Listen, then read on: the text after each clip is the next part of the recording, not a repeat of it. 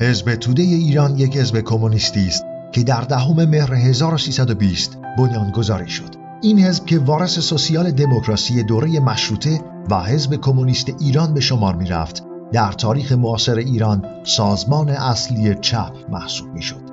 این حزب متشکل از 53 نفر از روشنفکران و چپگرایان نظیر ایرج اسکندری، بزرگ علوی، احسان تبری و غیره می‌شد که اغلب آنها در دوره رضاشاه تحت پیگرد قرار داشتند. در اساسنامه این حزب آمده است که هدف نهایی حزب توده ایران استقرار سوسیالیسم در ایران است و نخستین گام در راه تحقق این هدف را برقراری حکومت دموکراتیک می‌داند که در زمینه استقرار آزادی، استقلال، صلح و عدالت اجتماعی را در جامعه فراهم آورد. حزب توده که از آزادی خواهان و ملیگرایان به نام آن دوره تشکیل شده بود از بازیگران اصلی صحنه سیاسی ایران به شمار می رفت. اما جهتگیری های سیاسی آنها در خصوص اعطای امتیاز استخراج نفت شمال به شوروی باعث شکاف بین اعضای مرگا به من که با پر تاووس عالمی یک موی گربه وطنم را عوض کنم. درود به روان پاک همه شهیدان راه آزادی. درود به همه مردم شریف ایران. شما شنونده چهل و پنجمین اپیزود پادکست ایران و انقلاب هستید که در روز شنبه 18 شهریور ماه 1402 با روایت من مجتبی شایسته منتشر میشه. خب من یه نکته ای رو قبل از اینکه پادکست شروع بشه اشاره کنم. دوستان ما نمی‌دونم ما رو دارید از کجا میشنوید Castbox یا Apple Podcast یا هر جای دیگه ما سایتمون هست و تحت دامنه dot IR هست. احتمالا پیش بینی می‌کنیم که طی هفته های آتی اینترنت ایران با محدودیت هایی دچار بشه و حالا و ما برای این روزها برنامه ریزی کردیم. می‌تونید به سایت ما مراجعه کنید. ما هر شنبه پادکست رو سر وعدمون منتشر می‌کنیم و کنار شما خواهیم بود. خب من یه نکته رو در رابطه با روایت این اپیزود لازم دوباره یادآوری کنم. همه ما نسبت به اینکه آبراهامیان یک نگاه چپگرایانه داشته واقفیم و می‌دونیم که از حامیان اصلی حزب توده بوده و هست و حالا احتمالا هم خواهد بود. اون دوستای عزیزی که از اول پادکست همراه ما هستن یادشونه توی اپیزود نهزت تنباکو جایی که آبراهامیان از مالکوم دفاع می‌کنه و نمیگه که مالکوم رشوه گرفته تا امتیاز تنباکو و قمار رو به افرادی توی انگلیس بفروشه. تیم نویسنده ما از منابع دیگه این داستان رو روایت می‌کنه و ما از منابع دیگه جلوی این نگاه جانبدارانه رو گرفتیم. من می‌خوام اینجا بهتون قول بدم که سر حزب توده هم همینطوری خواهد شد. همین الان تیم پادکست دارن روی چند منبع مختلف کار می‌کنن همزمان برای هر اپیزود و من این اطمینان رو به شما میدم که این اتفاق خواهد افتاد. یه نکته کوچولی دیگه هم سریع بگم خدمتتون. هر جایی که توی اپیزود لازم باشه من نظر شخصی خودم رو بگم و خارج از منابع اصلی کتاب صحبت بکنم حتما بهتون میگم که آقا اینجا من نظر شخصیمه و وقتی هم که نظر شخصیم تموم شه میگم برگردیم بریم سراغ کتاب. بریم سراغ روایت این قسمت که متفاوت و خیلی هم جذابه.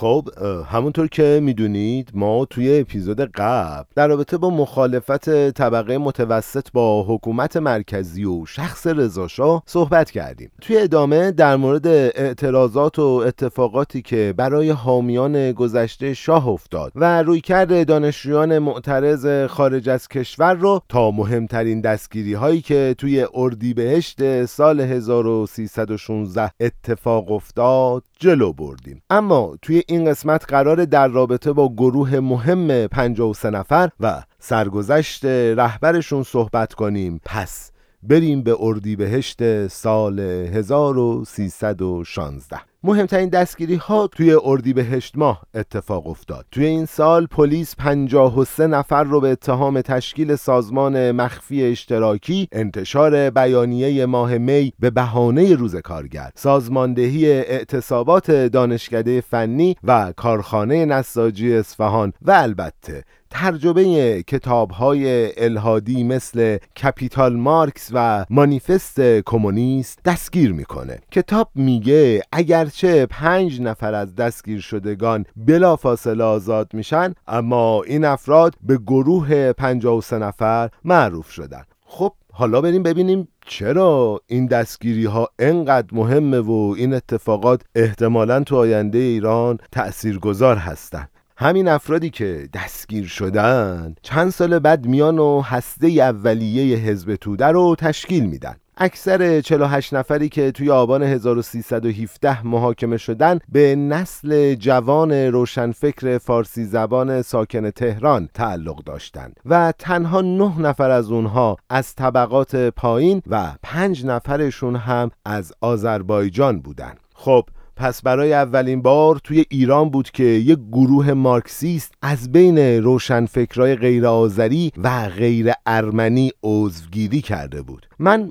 فقط بعد اینجا این نکته رو هم بگم دیگه. اطلاعات مربوط به 53 نفر از مصاحبه ها روزنامه های مختلف و جریان محاکمات که از 11 تا 26 آبان 1317 توی روزنامه اطلاعات چاپ می‌شد آورده شده. و بزرگ علوی نویسنده مطرح و می‌دونیم دیگه چپگرای معاصر هم توی کتاب 53 نفر خودش همه اتفاقات رو کامل تعریف کرده. تیم نویسنده هم تصمیم گرفته که یه بخشای از این کتاب رو به متن اضافه کنه تا ما متوجه اهمیت این گروه و جریان سازی این افراد توی آینده اون زمان باشیم. به نظرم که بریم بخشایی از کتاب 53 نفر علوی رو با هم بخونیم. قانون از در زندان تو نمی آید این جمله را ما نه یک بار و دو بار بلکه بارها از مأمورین زندان میشنیدیم. مدت ها بود که قانون از ایران رخت بربسته بود. از آن روزی که به پیشانی روزنامه نویسان داغ هوچیگری زدند و با شلاق و کتک و سپری بلدیه جلوی آنها درآمدند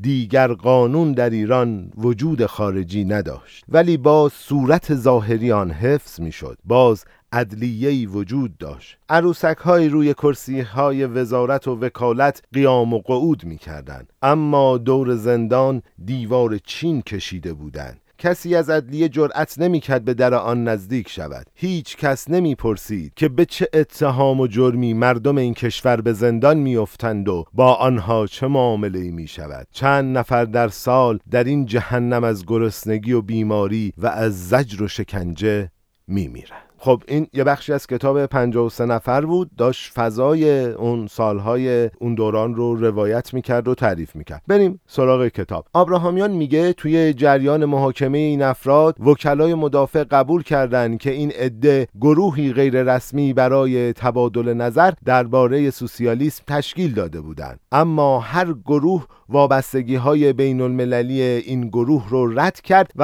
استدلالشون هم این بود که امکان نداره روشنفکران تحصیل کرده و فرزندان روحانیون محترم بازرگانان و کارمندان دولتی به تبلیغ و نشر عقاید الهادی بپردازند. چون ما گفتیم دیگه اکثر این افراد از جامعه روشنفکر و طبقه بالای جامعه بودند. خلاصه توی آخر محاکمه سه نفر تبرعه ولی محکوم به تبعید به استانهای دیگه. ده نفر به دو تا چهار سال زندان هفته نفر به پنج سال حبس هشت نفر به شش تا هشت سال و ده نفر به حد اکثر مجازات یعنی ده سال حبس محکوم شدن. بچه یادتونه دیگه یه قانونی و رضا شاه تصویب کرد که هر کس علیه امنیت ملی و مخصوصا شاهنشاهی اقدامی بکنه به ده سال حبس محکوم میشه. این مربوط به همونه که میگه اشد مجازات به اونجا داره اشاره می‌کنه. خب سفیر انگلیس در مورد این اتفاقات توی گزارش خودش می‌نویسه که چنین مجازات های ناروایی برای عضویت در آنچه که یک انجمن بحث دانشجویی بیش نبوده نشان دهنده ناخشنودی مردم از دولت مرکزی و هشداری به دیگر افراد دارای چنین گرایش های چپگرایانه بوده.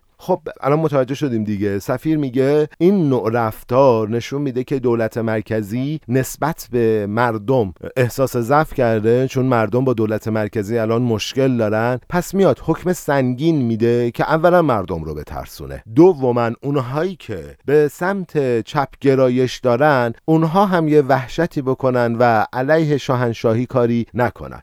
و این هم تحلیل سفیر انگلیس بود دیگه. خب بریم سراغ شخصیت اصلی و به نوعی رهبر این گروه یعنی شخصیت اصلی این 53 نفر استاد 36 ساله فیزیک تقی ارانی اون فرزند یکی از کارمندان رده پایین وزارت مالیه بود توی تبریز به دنیا اومد و توی تهران بزرگ شد. ارانی با رتبه اول از دارالفنون و دانشکده پزشکی فارغ و تحصیل شد و توی سال 1302 با استفاده از بورسیه تحصیلی به آلمان رفت. ارانی موقع تحصیل توی رشته دکترای شیمی دانشگاه برلین توی همون مؤسسه زبان عربی تدریس می‌کرد و سه جزوه هم درباره فرهنگ و ادب فارسی و شاعرایی مثل عمر خیام، سعدی و ناصر خسرو نوشت. من یه نکته دارم. این تدریس عربی رو اینجا داشته باشید بعدا باش کار دارم. ارانی در ادامه با همکلاسی های تهرانی خودش گروه بحث و مناظره تشکیل میده و کم کم از ناسیونالیسم ایرانی به سوسیالیسم مدرن روی میاره همونطور که یکی از شرح حال نویس های کمونیست میگه ارانی وقتی که توی تهران تحصیل می‌کرد مصادف شده بود با مبارزات ناسیونالیستی که علیه قرارداد ایران و انگلیس در جریان بود. ارانی همون موقع به شوینیسم بسیار علاقمند شد. اون همانند بسیاری از معاصران خودش معتقد بود که تنها از طریق پاکسازی زبان پارسی از زبان بیگانه احیای مذهب باستانی زرتشت و تجدید بنای دولت متمرکزی مثل دولت ساسانیان میشه کشور را از عقب ماندگی و امپریالیسم. نجات داد. خب ما طبق روال همیشگیمون یه توضیحی در مورد شووینیسم بدیم.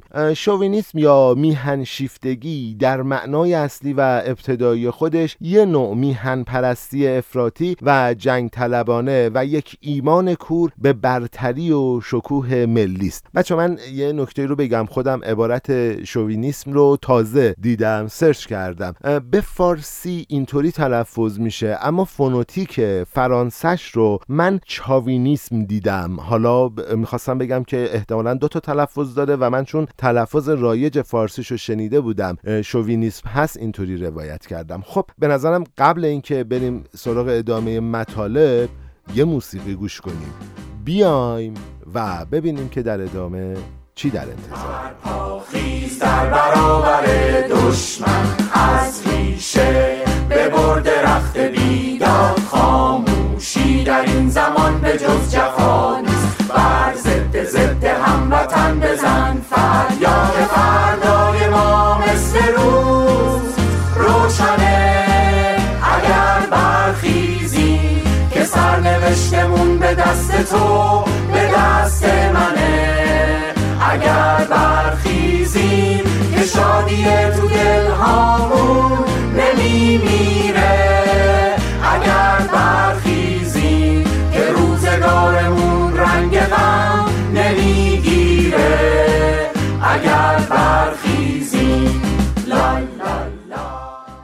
کتاب میگه ارانی توی اولین سال تحصیلش توی آلمان به تبلیغ و انتشار چنین نظراتی ادامه داد و توی مقاله با عنوان قهرمانان بزرگ ایران که توی روزنامه ایران شهر منتشر شد از زرتشت، ابن سینا، خیام، فردوسی و داریوش هخامنشی نام می‌بره. اما اصلاحگرای صده 19 و مزدک انقلابی معروف قبل از اسلام رو نادیده می‌گیره. و توی مقاله بهشون اشاره نمی‌کنه. اون توی یه مقاله دیگه ای که با عنوان آذربایجان مشکل حیاتی ایران که توی نشریه فرهنگستان به چاپ رسیده بود نوشت از حذف و نابودی زبان آذری توی استان بومی خودش پشتیبانی و ادعا می‌کنه که مهاجمای مغول لحجه ترکی خودشون رو بر جمعیت آریایی محلی تحمیل کردند و همه ایرانی میهن پرست به ویژه مقامای وزارت آموزش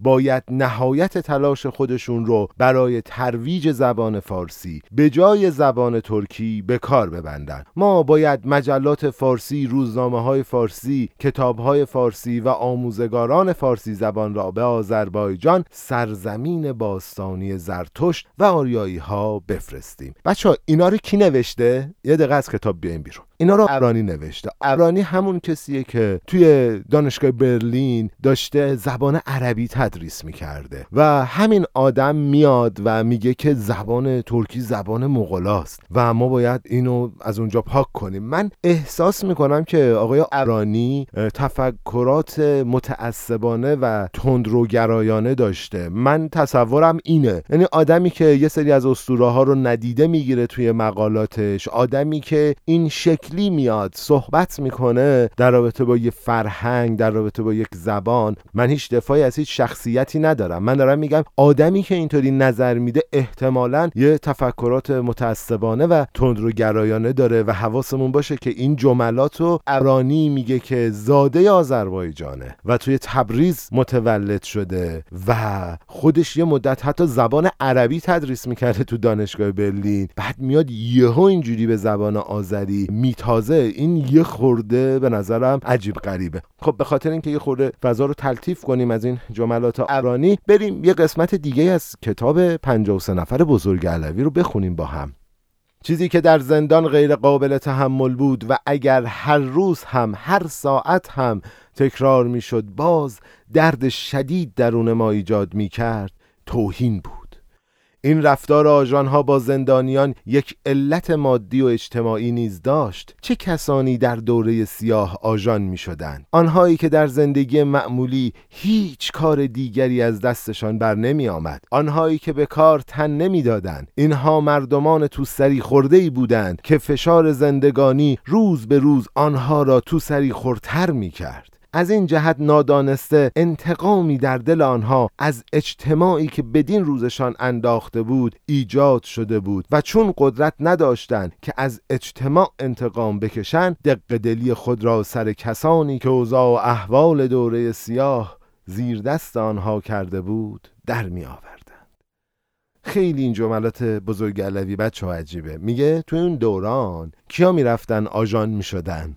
خیلی باحاله. میگه اونایی که تو سریخور بودن و روزگار هم و اتفاقات روزگار هم اونها رو تو سریخورتر کرده بود. فشار زندگی هم اونها رو تو سریخورتر کرده بود. بعد قدرت دیگه ای نداشتن که بیان مثلا با اون قدرت علیه اجتماعی که این اتفاق براشون افتاده قیام کنن. موضوع اینجا اینه که میگه این یه سری آدم تو سریخور که به خاطر گرونی و تورم و نمی‌دونم دوران ارباب رعیتی و کت خدا سالاری و فلان و فلان تو سری خور بودن تو سری خورتر هم شده بودن اومدن آژان شدن. حالا یه قدرتی هم اومده دستشون ولی قدرت اونقدری نیست که بتونن از کل اجتماع بگیرن. یعنی نمی‌تونه بره یقه کت خدا رو بگیره نمی‌تونه بره یقه ارباب رو بگیره. میاد یقه روشن فکره رو می‌گیره میگه خب حالا اینکه اومده زندان به این توهین کنیم به این بزنیمش. این که بدبخته. از این یه انتقامی بگیریم.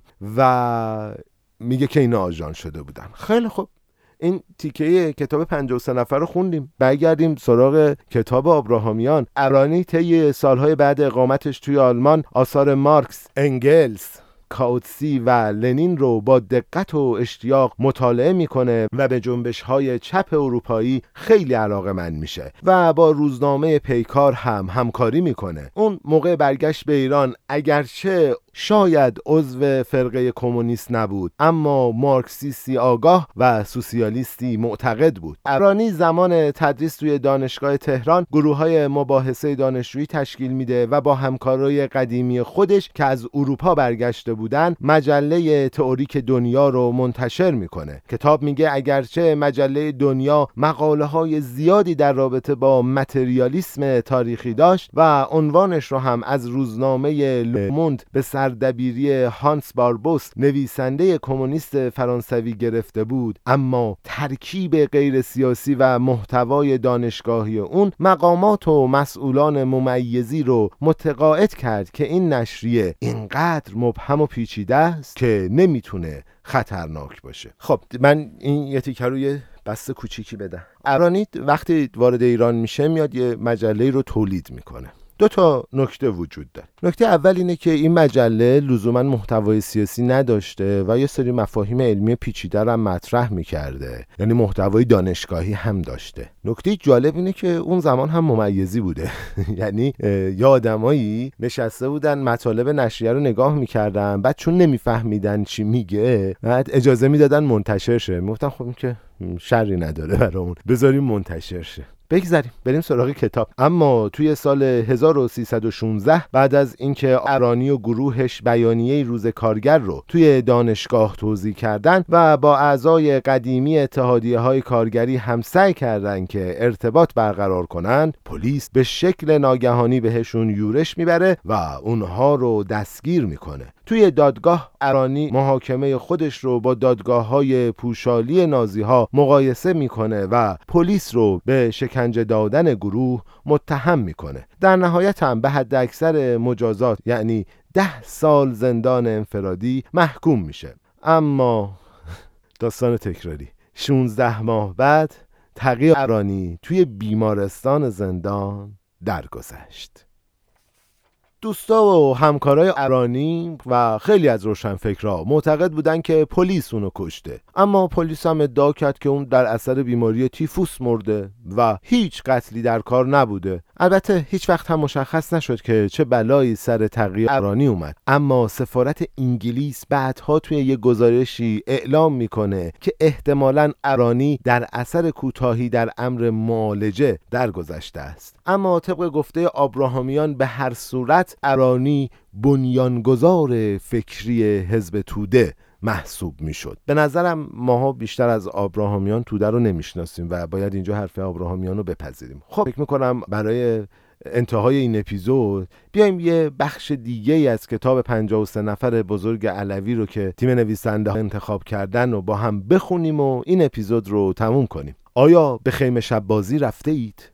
عروسک ها می آیند می رقصند و می روند بچه ها تماشا می کنند و خوششان می آید زیرا آنها نمی بینند که در پشت پرده کسی نشسته و این عروسک ها را به بازی می گیرد تارهای سیاهی از نوک انگشتان مرد پشت پرده به این عروسک ها وصل است و با حرکت انگشت ها این عروسک ها حرکت می کنند و تماشاچیان را مشغول می کنند و می خندانند کمتر اشخاصی هستند که می توانند این تارها را ببینند. اما هر کسی که این تارها را ببیند جایش در زندان است.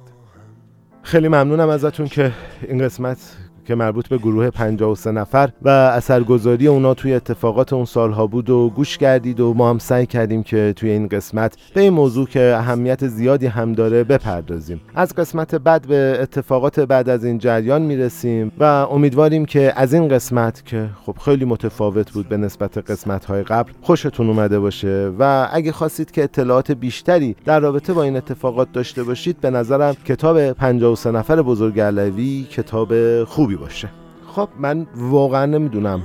چطور بگم؟ این روزا واقعا ضبط کردن و برنامه ریزی برای این اپیزودهایی که داریم به سالگرد انتشار این پادکست می‌رسیم خیلی گذران این روزها برای من سخت شده. واقعا بچه ها که دارن با تمام توان کار می‌کنن خودم هم همینطور. ولی خیلی وقتا از نظر روحی و روانی من خودم رو می‌کشم که بتونم این اپیزودا رو با انگیزه اجرا کنم. اینو گفتم که بگم اگه موقع کم و کاستی تو کار هست واقعا من به عنوان مجری میپذیرم. قسمت اجراش خیلی برای من سخت بوده. من از شما که کنار من هستید تشکر می‌کنم. از شما که پادکست ما رو معرفی می‌کنید به دوستاتون تشکر می‌کنم. خیلی ممنونم ازتون از اینکه ما رو توی Castbox subscribe می‌کنید. تو Apple Podcast اتفاقات جالبی داره میفته واقعا رشد شنیدن شنیده شدن ها توی Apple Podcast برای من خیلی جذابه خیلی جذابه. من ممنونم ازتون که دارید همینطور ما رو معرفی می‌کنید و ما شنیده میشیم. من از اونایی که حمایت مالی کردنم تشکر می‌کنم. ما یک شماره کارت هم گذاشتیم که کار راحت تر باشه و نیازی به ایمیل زدن و اینا نباشه. خیلی از حجم ایمیلامون هم کم شد. جا داره از همه تشکر کنم. مخصوصا بچههایی که کنار من دارن تلاش می‌کنن. احمد اسداللهی به عنوان نویسنده کار محمد حسین منصوری انتخاب موسیقی و در نهایت آیه آقاخانی که توی برنامه ریزی edit و میکس کار کمک من می‌کنه. کنار من هست از اون هم تشکر می‌کنم. فرهنگ ایرانی همیشه به زور و ستم چیره شده. چنگیز مغول با وجود این که همه آثار تاریخی و فرهنگی و کتابخونه های ایران رو ویران کرد و آتیش زد و سوزوند و نابود کرد. مغلوب فرهنگ ایران شد. پس بعد این همه بارون و خون دیگه وقتشه که بیرون بیاد. رنگین کمون. برای ایرانی آزاد عزتمند و سربلند. هنوز با همه دردم امید درمان است که آخری بود. آخر شبان یلا به درد و دنده های خورد و رنج و ضربه های محکم. ما مؤمنیم به رزم به هم. به درد و دنده های خورد و رنج و ضربه های محکم. هیچ چیز برای ما نمانده به جز دست ما و سایه ای در کمین. یک بار برای هم جوانه جوانه ها جوانه ها جوانه می دهیم. ما هم جشن می‌گیریم. از غروب تا سحر مست میدویم. یک بار هم اگر باشد رقص را بلد می‌شویم. ما مؤمنیم. به رزم به هم به درد و دنده های خرد و رنج و ضربه های محکم. ما مؤمنیم به رزم به هم به درد و دنده های خرد و رنج و ضربه های محکم.